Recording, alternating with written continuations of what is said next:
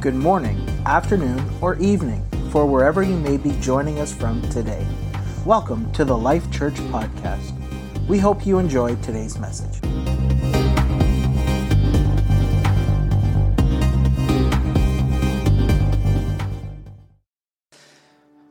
Um, and one last thing before I speak. Um, thank you, Caitlin. Thank you for the, the worship team this morning for leading us into the presence of the Lord. Each week in this series, we've been kicking off um, our messages with a little bit of a, a, a bumper video and a, and a narration. Um, and we have one more this week. And, and I think throughout these, this series, what we've wanted you to get is that life is real, right? I can look out across this room today, and I know some of your stories. I know, you know, you guys are dealing with life. You guys are dealing with junk. You're dealing with the realness of life. And, and each one of these weeks, we've tried our best to capture a little bit of, uh, of the realness of life. That there are those suddenly moments when the phone rings and, and you don't know what's on the other end of it. Kumar and the phone rings and you pick it up and you're not sure how to process what's about to come through. And so we've had these suddenly moments. And, and today, um, I'm going to turn it back over to the, the creative minds to just lead us into that moment and, and, and kind of finish off these series of videos that we've been doing. And then I'll come back and I will speak to you today on I am joy.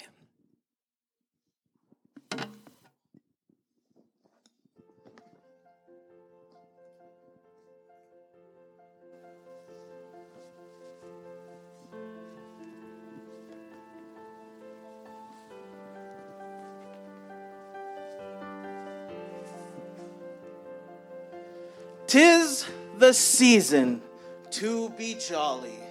Fa la la la la, la la la la. Oh, what joy this season brings. The smile comes from the hope the birth of the Savior brought. The hustle and the bustle, the family and the food, the gifts and the fun. Joy to the world the Lord is come. Let earth receive her King. Let every heart prepare him room. Huh. Prepare him room. Seems to be a never ending struggle for the King of Kings. From the day of his birth to this very moment, he is always looking for a place to dwell. The whole reason he came and wrapped himself in flesh was to dwell. And to dwell with him to abide in Him, well, is to have all the things we have spoken of life, or light, I should, I should say, and hope, love, and peace, and all of it wrapped up in a box with this big, beautiful bow on top of it called joy. Joy is walking around with a smile on your face because you have the inside scoop.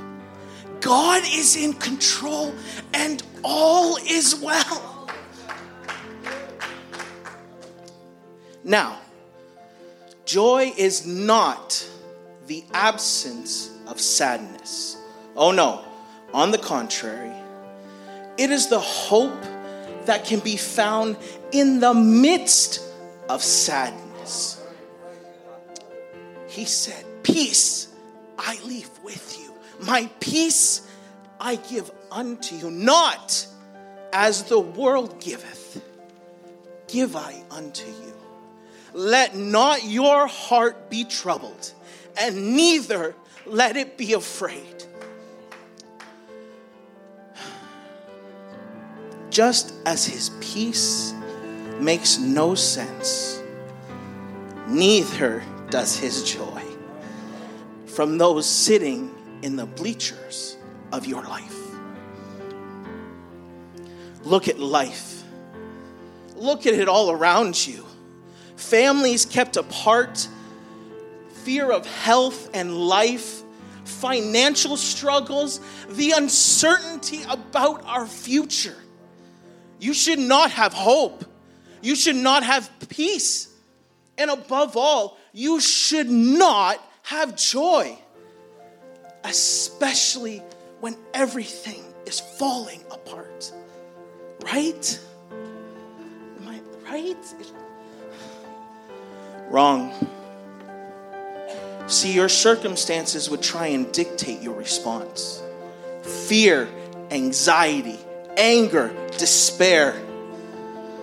But believe it or not, you choose to react this way by chasing the fickle wind of emotions.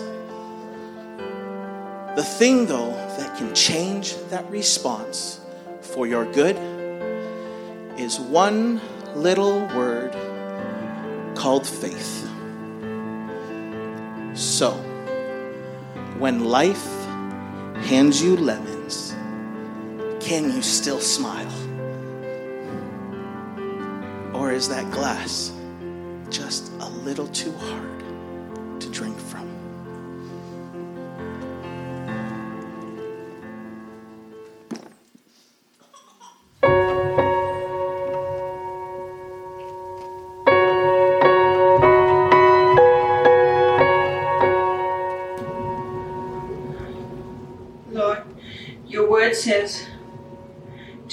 for nothing and be grateful and, and, and thankful for everything that we have.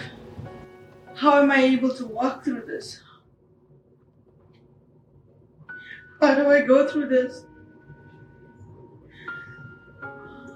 Lord, every time that I've walked up from the valley, Lord Jesus, I go back down.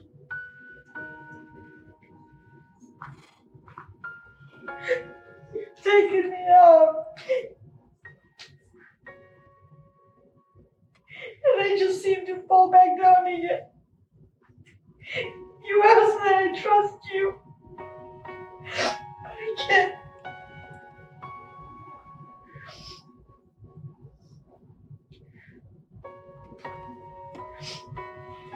I'm to remember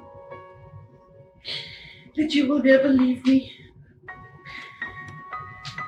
I'm gonna trust in you.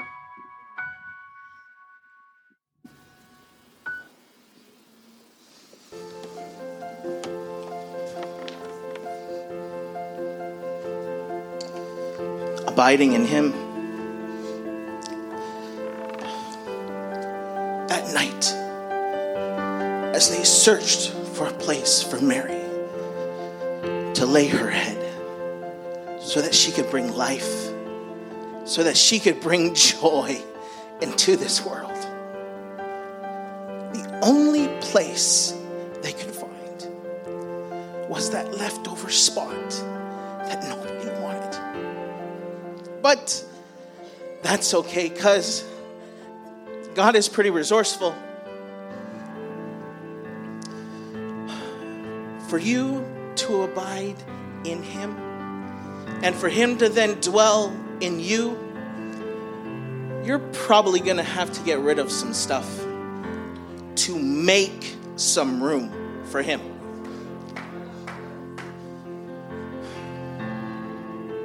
Oh, but don't you worry. You're not getting rid of anything worth keeping.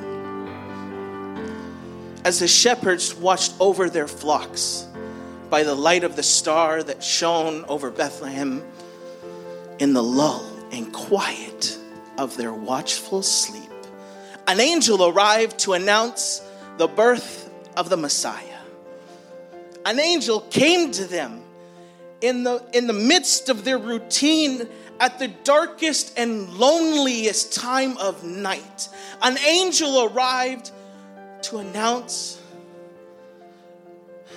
to pull them out of the mundane and into the miraculous.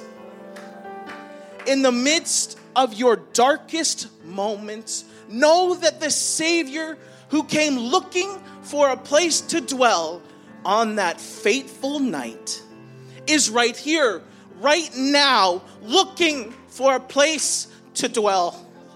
You see, it is your heart that is his home. It is your mind that is his dwelling place. And when he moves in, he brings so much with him. Isn't it just like God to come in the oddest of fashions? A king born of a virgin birth in the dwelling place of animals, with nothing more than sheep and shepherds to share in the joy. Isn't it also just like God to use a hopeless situation for your good? You see, He specializes in the hopeless and the odd situations.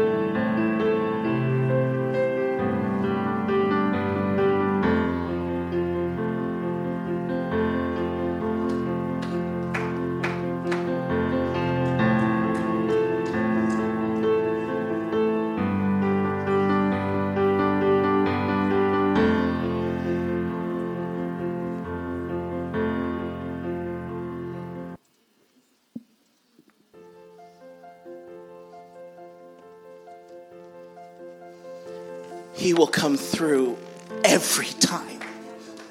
Every time, every time, every time, every time. Just hold on. Joy comes in the morning. Smile in the face of uncertainty. Certain that God is in control and working all things for your good. So, this season, Remind yourself of that. Hold on to the message the angels delivered. Fear not, for behold, I bring you good news, glad tidings of great joy, which shall be to all people. For unto you is born this day in the city of David a Savior, which is Christ the Lord. The angel told them, Fear not, because I have good news. The Savior is born. Well, fear not, for I also have good news. That same Savior is here, looking to dwell and to fill you with faith and with joy you must choose to let it all go and to replace it with faith. You see, the interesting thing about faith is that there is a slight degree of difference between faith and fear. They both say that I am believing in something that isn't as though it is. So, go on. Clean out your heart, clear out the clutter, refuse the anxiety, banish the fear, and invite Him to move in. He has come looking to dwell and to abide with you and to give you light, to give you hope, to give you love, to give you peace, and to give you joy.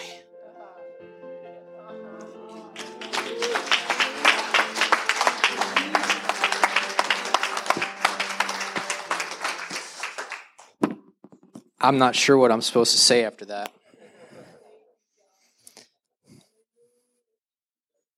That's that's it. That's my notes. Uh, seriously, that was that was that's the that's the that's the takeaway today. Joy is a choice. Joy is not. I, I gotta. I gotta. I, I have a short period of time today, Andrew. So thank you for for consuming half of my notes. That was just absolutely amazing. You're laughing, but I, I, I was feeling the Holy Ghost the entire time you were up here and, and you were speaking the Word of God to people today. You were speaking the Word of God to people right now in this room who are dealing with the craziness of life. Uh, as I was preparing for this message, something that came so apparent to me was how crazy the first Christmas was. We, we have this idea of the nativity where shepherds and wise men are sitting around drinking hot cider with Jesus in the manger, but you have to understand something that the first Christmas, the Christmas in which Christ arrived onto this earth, was crazy. You see, the world was in turmoil. Pastor Steve, I think you mentioned it last week. It was that uh, the the dark times, those inter they call it the intertestamental period in between the Old Testament and the New Testament. You had these people who were God's people, the Israelites, that that really had had uh, they were seeing the global world power shift from the Babylonians and the into the the Greek and the Romans. And so you saw political uncertainty in a way that we are seeing it in our own world right now.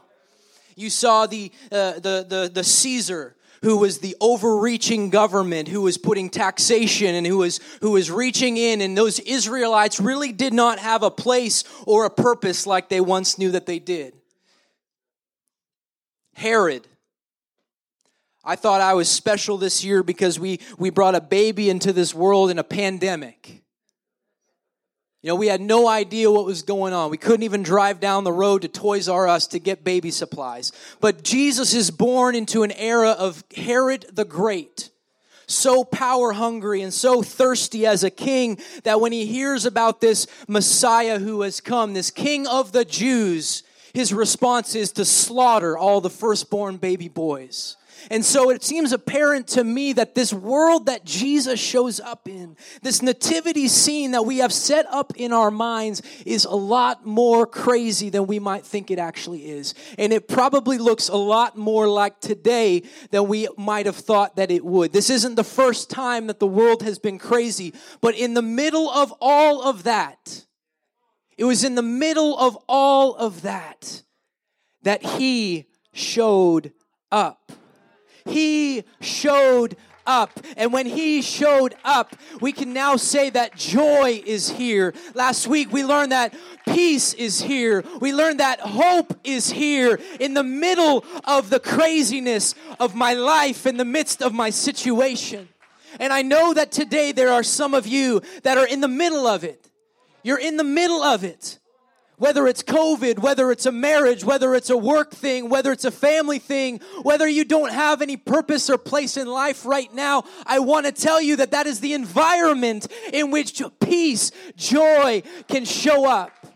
You don't have to wait for things to be perfect and the stage to be set, but Jesus shows up in the middle of crazy.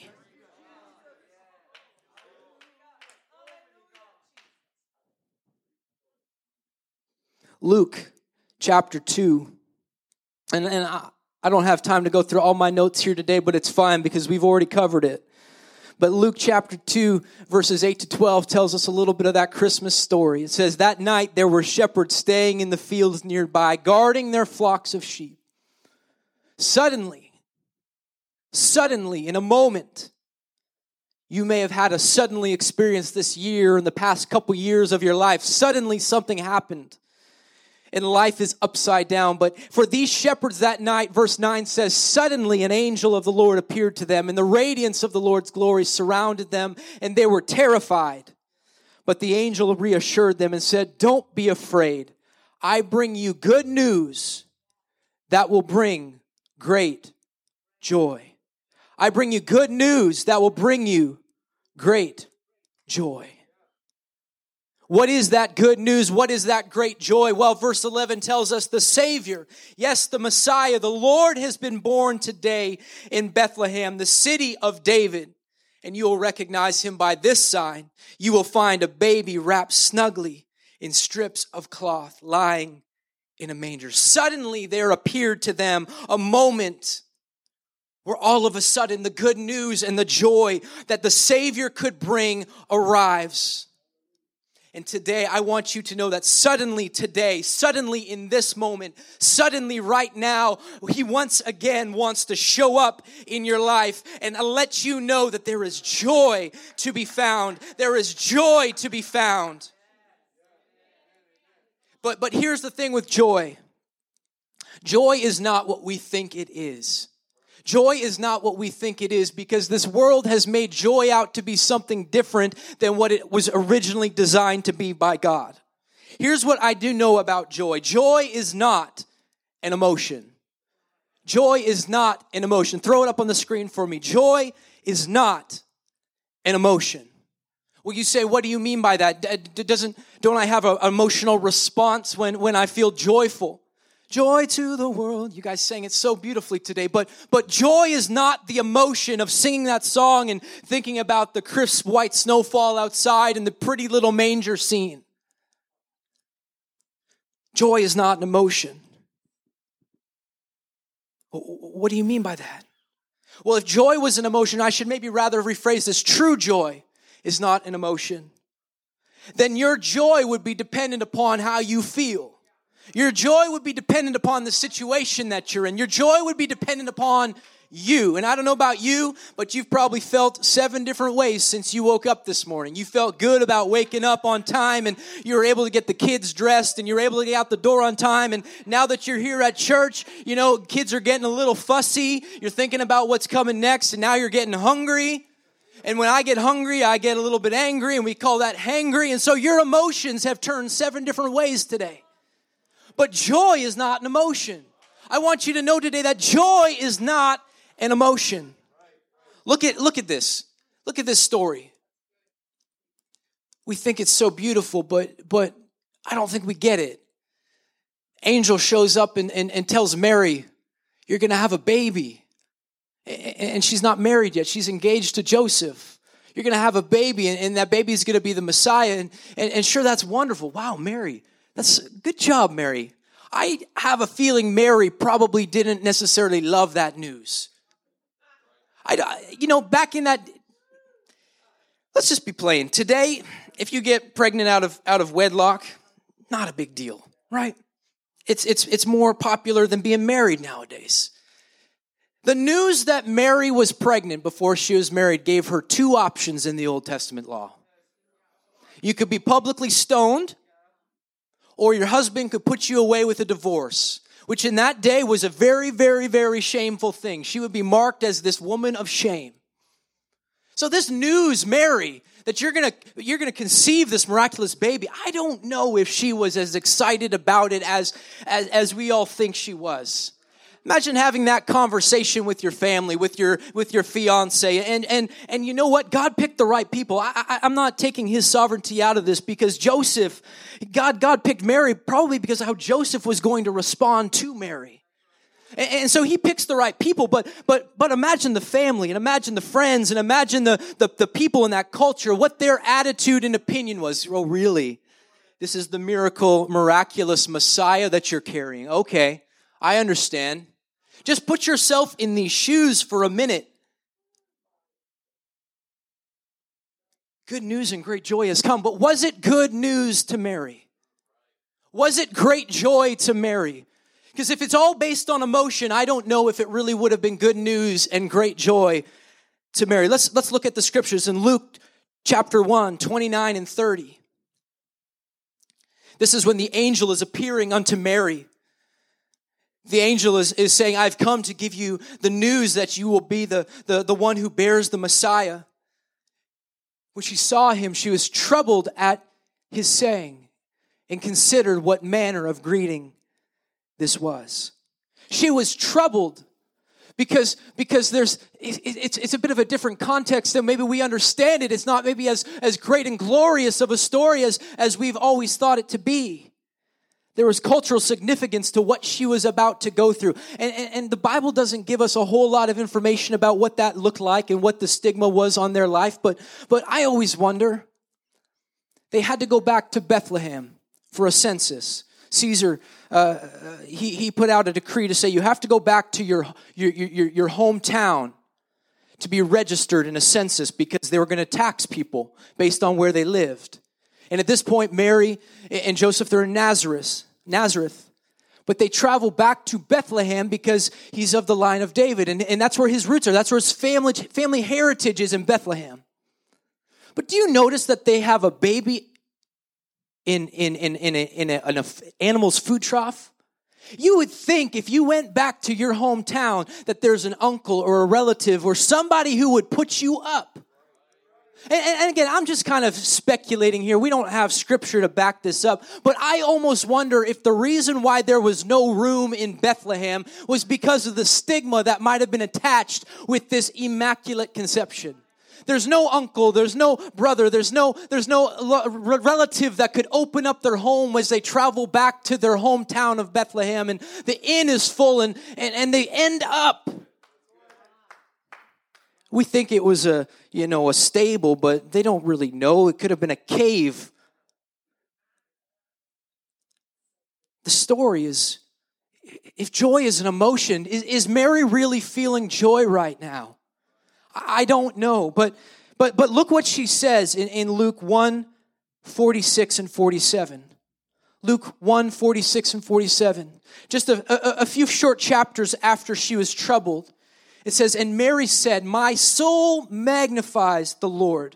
In verse 47, my spirit has rejoiced in God. My spirit has found joy in my Savior. Something has happened from the time when she received this troubling news to when the, she can stand there and say, I have joy in the midst of this uncertainty. I have joy in the midst of this storm. I have joy in the midst of this stigma that I've fallen into. What changed? What changed? And if you have your Bible open, you'll notice that I'm jumping past some scriptures. We started out in Luke 1 and 29 and 30, where she's troubled, and then Luke 1 46, she's magnifying. So, what happens in the middle? Well, something happens. I, I want to draw your attention to verses 31, 34, and 35. These verses fall in the middle of trouble to rejoicing. Verse 31 says, And behold, you will conceive and bear a son, and you shall call his name Jesus. And Mary said to the angel, How will this be since I am a virgin? And the angel answered her and said, The Holy Spirit will come upon you. Let me read that to you again. The Holy Spirit will come upon you, and the power of the Most High will overshadow you. Therefore, the child will be born, will be called holy, the Son of God. We know that he was conceived of the Holy Spirit, but I, I often wonder if it's in this moment right now where the Holy Spirit fills her. The Holy Spirit comes upon her. I don't know if, I don't think in scripture we can find the moment when, when, when that conception actually happens, but I wonder if it's as this angel is speaking and says, the Holy Spirit will come upon you and the most, the power of the Most High will overshadow you if his Spirit fills her his spirit, the one that would put that, that child inside of her in a supernatural way, it fills her. And a few verses later, she says, I rejoice in my Lord. Because joy is not an emotion, but joy is something supernatural that takes place when we connect with the Holy Spirit of God and He fills us. And joy doesn't make sense anymore, but I can still have joy in the middle of life when it's going crazy because joy is not simply an emotion, but joy is an experience with God. It's an experience with the power of the Holy Spirit when it comes into your heart and into your life. And for Mary, that looked like the conception. But for us, when the Spirit comes into our heart and our life, we receive the joy, we receive the peace, we receive the hope that we have been speaking about and preaching about for the past few weeks. Mary was confused and she was troubled, but she was able to stand and say, I rejoice because she recognized joy is not dependent upon my emotions. Secondly, joy is not dependent upon my situation. Joy is not dependent upon my situation. Well, Pastor, you don't know my situation. You don't know what I'm going through. You don't know what was on the other end of that phone call. Joy is not dependent upon your situation because joy is not simply an emotion. Yes, joy can bring emotional responses, but joy is rooted in something so much bigger than you and me. It's rooted in who He is. Paul writes this in First Thessalonians. He's writing to the church of Thessalonica. First Thessalonians 5:16 he says rejoice always. Rejoice always. Pretty plain and simple. Always, Paul? Always. Always. In every situation, Paul? Always. Paul, you want me to be one of those fake Christians walk around with a plastic smile all the time? No, we still feel things. We still go through things. Paul, Paul is the one, if you've been in our study, the book of Acts, he was shipwrecked. He was publicly stoned with rocks. He was beaten for his faith. Rejoice always. Joy can't be based on emotion. You can feel emotions, you can feel sorrow, you can feel sadness, you can feel uh, mourning, and you can still have the joy of the Lord. You can still rejoice in knowing that I am in the will and the plans of the Lord because joy is not dependent upon my situation. How do we rejoice always? Well, he goes on in, in, in the next verse in 17 and he says, Pray without ceasing. Don't stop praying. Now, I know you have to go to work in the morning. I know you have to drive. I know you can't always get down on your hands and your knees and close your eyes and pray. But what Paul is saying is be in constant communication with the one who brings you joy. Be in constant communication with the one who can bring you joy in every situation.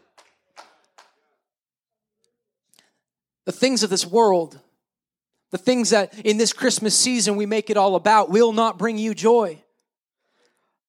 My drive here this morning, I drove past Costco. And I got here a little later than normal, so it was it was open. Normally when I drive by it, it's closed. They were lining up outside already. Nine o'clock, nine thirty in the morning.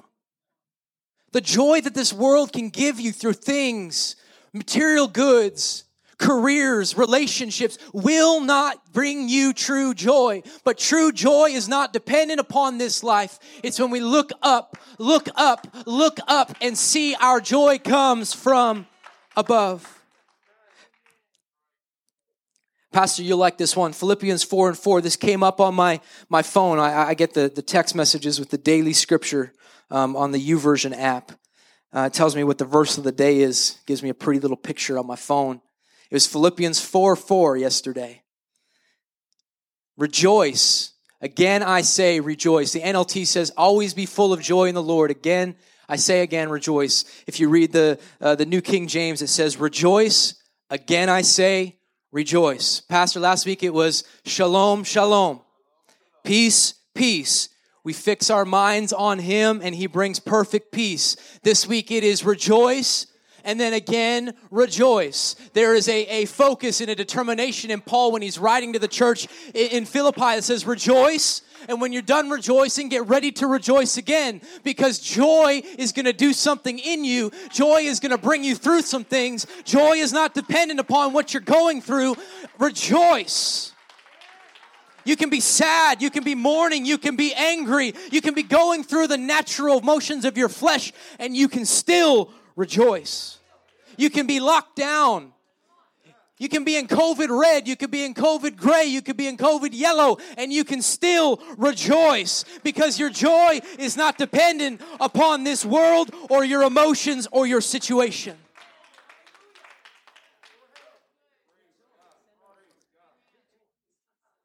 Go ahead and be seated. Guys are encouraging me too much today. I'm almost done, guys. I know, I know we're close to 12 o'clock. I only got a couple more things to say. Joy is my power to endure. Joy is my power to endure. Joy is my endurance. Joy is my power to endure. Well, what do you what do you mean by that? Oh, what do you mean endure? Well, Paul, many times in his Word of God, he references endurance. And it kind of makes sense because Paul is in this Roman Greek era where uh, there's the the you know the ancient Greek Olympic Games are, are prevalent in his time period, and so he writes to these these churches and he uses these these analogies or these these these descriptions of enduring through uh, almost in an athletic sense. Run with endurance run with endurance. And, and, and, the analogy is quite, he's, he's making it clear to the people of the day who would understand these, these Olympians and these athletes who would, who would train and they would, they would put all their energy into training so that they could endure through a race or they could endure through an active event and, and, and that spectacle that would take place. And so he uses this language. And in Hebrews, I think in Hebrews, I don't even know if they completely know that Hebrews was written by Paul. I think it's one of those verse books that they kind of don't not sure, but I, I, think it was written by him because we see this language of endurance show up in Hebrews in the same way that Paul uses Hebrews in other books. And so uh, we're going to, to our best of our knowledge, assume that Hebrews, the writer here in this text, is Paul writing to us again. In Hebrews, we're going to go to chapter 12. Hebrews chapter 12, verses 1 through 2. Writes and says, Therefore, we also, since we are crowded, surrounded by such a great cloud of witnesses. Now, now he's talking about being in a sports event and you're surrounded by a crowd of people watching you. He's, he's making this spiritual, but he's speaking in terms that they would understand. We're being surrounded by a great cloud of witnesses.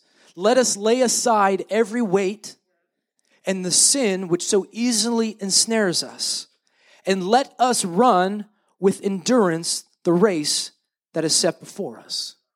So this life that we're living, this, this, this Christian walk with God that we're living, you and I, we live in this world where people around us, you are some of the spectators, you know, watching me right now. I have people at my, my workplace and people all in my life that are, are a witness of my life. And the writer says, lay aside the weights, lay aside the sins that would, that would bog you down, that would weigh you down, that would, would put extra baggage on you. And you got to run with endurance. And this year, I think we've, we've all maybe felt like we're in a bit of an endurance race. It's like, I'm just trying to get to the, the handoff of the baton. You know, I just, need to, I just need to get to the next month, and I just need to get to the next month. And I don't know what happens in 2021, Pastor, but I just got to get through 2021 now. Some of us, I feel like we're in a bit of an endurance race. Paul says you got to run with endurance, lay aside the weights. But here's what I find so great. verse 2 it says, looking unto Jesus. Last week we fixed our minds. This week we look unto Jesus, the author and finisher of our faith. He's the one who started the work in you. He's the one who, who spoke to you maybe years ago. He, he started the work. He's also going to finish that work. Who, for the joy that was set before him, endured the cross despising the shame, and sat down at the right hand of God. For the joy that was set before him, he endured the cross. Some Christmas message I know. We've, we've just got him in the cradle.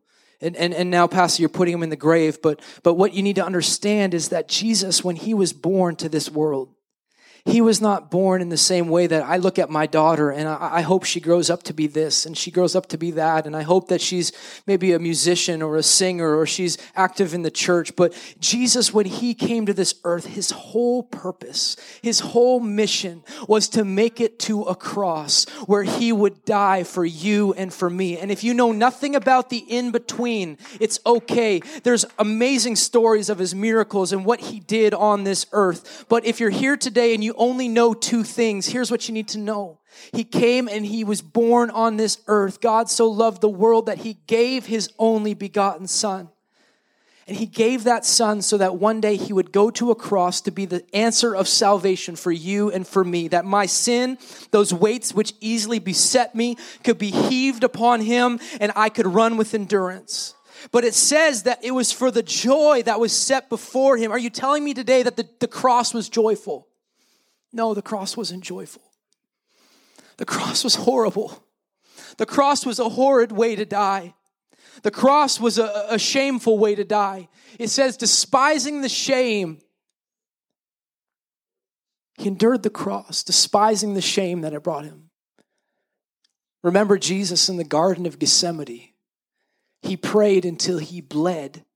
Blood was coming out of his pores. He said, God, I don't want to do this. Remember, Jesus is fully God, but he's fully man. He was feeling the emotions of what's about to happen. He feeling like there's going to be abandonment and the disciples are going to walk away from me and there's going to be shame because there's going to be pain. He's feeling his emotions. He prayed in that garden until his, his pores began to, to, to discharge blood, but he said, Nevertheless, your will be done. He submitted to the plan of God. And we read in Hebrews where it was the joy that was set before him, he could endure that cross. So his joy was his endurance. Because if he was basing it on his emotions, he didn't want to do it. If he was basing it upon his flesh and how he felt about it, he wouldn't have done it. But he said, The joy that was set before me was my endurance. So it tells me that joy can't just be an emotion. Joy can't just be dependent upon my situation. But joy has to be the knowledge that I am in the will of God. Joy has to be the knowledge that I am on the right path with God that God has not left me to die in that grave. God has not left me to rot in that grave. But when I die, I will raise again, and I am in the will of God, and I will be seated at the right hand of God. And these people who call me their Savior will have access to an eternity with me. And so, joy is the knowledge of God. It's the understanding that I am in His will. It's the understanding that through the darkest moment of Jesus' life, God would not forsake him. He would be there every moment. And for you and for me today, our joy is our endurance. Yes, we're going to go through hard times. Yes, life is going to be difficult. Yes, we're not going to know what tomorrow will bring, but we can walk with endurance, knowing that it's the joy of the Lord that is set before me, that no matter what happens, no matter if I live or if I die, I will forevermore be with the Lord. I will forevermore have salvation in the Lord. That is the joy that we hear of and we see of in these passages today. And that is the joy that he brings when he comes in that manger scene. It's not a joy that's based on an emotion, it's a joy that the knowledge of God has come. We can know him in the fullness of his power, we can know him in the fullness of salvation. It's knowing I am secure with him. That is our endurance. I'm going to ask the music to come as we wrap this up. Think about it. Through that whole process, Jesus kept his tongue. He kept his course. He kept his progress. He didn't condemn those guards who were whipping him and beating him and tearing the flesh out of him, but he was submitted and he maintained his course because of the joy. Joy will take you through some things when you keep your course knowing that you are on the path that the Lord has put you on. In contrast, Peter tries to stop the crucifixion attempt. When, when, when the guards come to seize Jesus, it's Peter who tries to stop them. What does Jesus do? Basically says, You're, you're a devil. Why are you trying to stop this? You see, that's us sometimes. We're trying to stop the pain We're trying to stop the, the, the uncertainty. But Jesus was submitted and surrendered to the fact that sometimes there is purpose in my pain. Sometimes there is purpose in my uncertainty. Sometimes there is a purpose and a reason for why I am going through what I'm going through. And I don't have to give up because it's the joy of the Lord that will sustain me through it. The world has tricked us into thinking that joy is an emotion. And when we think that joy is an emotion and we don't feel joy, we think that we have somehow failed God. How can I be a Christian when I get a bad report from the doctor and I feel uh, anxious or I feel uncomfortable? You can feel that and still have joy. God does not want you to, to let your anxiousness and your fear and your sorrow cloud out the idea that He is still God in the middle of it and maybe He's bringing you through it for a purpose. But the world would have you think if I don't feel happy all the time and there's a smile plastered on my face, I must be doing something wrong. God knows that you're going to go through some sorrows.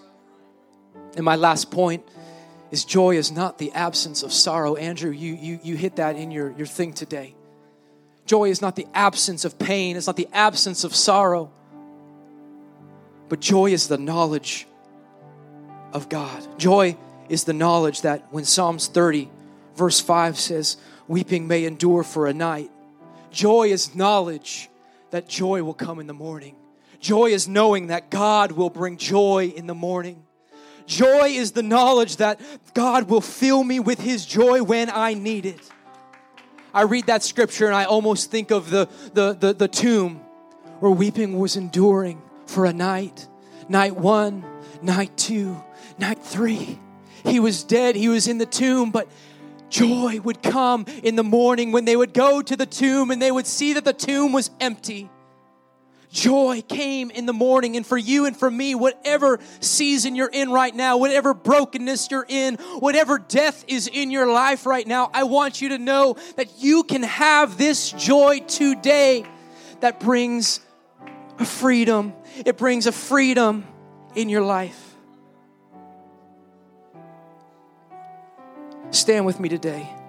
You say, Pastor, that's all good and all, but life is just too real. Life is just too real right now. I do not know if I'm going to make it to next week. Pastor, Pelham family is going to bury one of their loved ones this week. I don't know how to deal with this. We were on a, a minister's call this week with people from, from Ontario, and the, the leader of our organization for North America said somewhere over 30 ministers, licensed ministers, and, and, and officials within our church movement have passed away in the last year from COVID.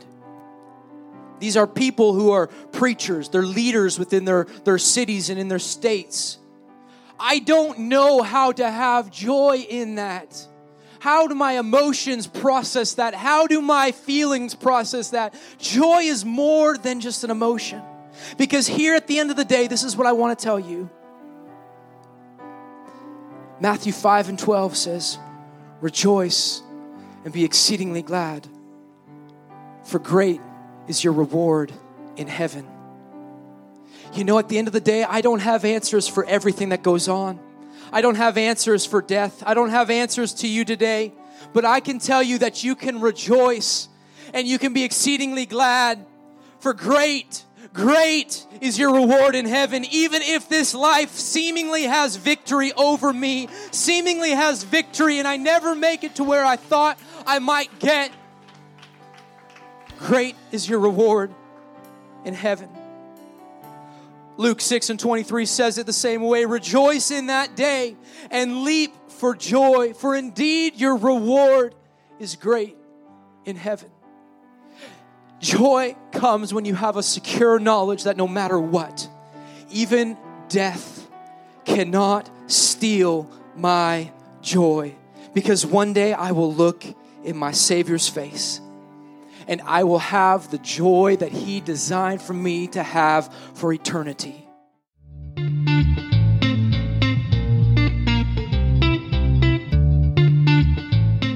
Thank you for joining us today. We pray this message spoke into your life your heart, or whatever situation you may be going through. If you'd like to follow us on social media, you can find us at lifechurch.ca on Instagram and on Facebook. Just search Life Church and you will find our navy blue logo with the letters LC in the middle. Now, before you go, we ask if possible from whatever platform you may be listening to us on, give us a rating or a review, or even both, and share this message with someone so that they can be impacted by the gospel of the love of Jesus Christ. We thank you for your support and love you all. Have a wonderful week and God bless.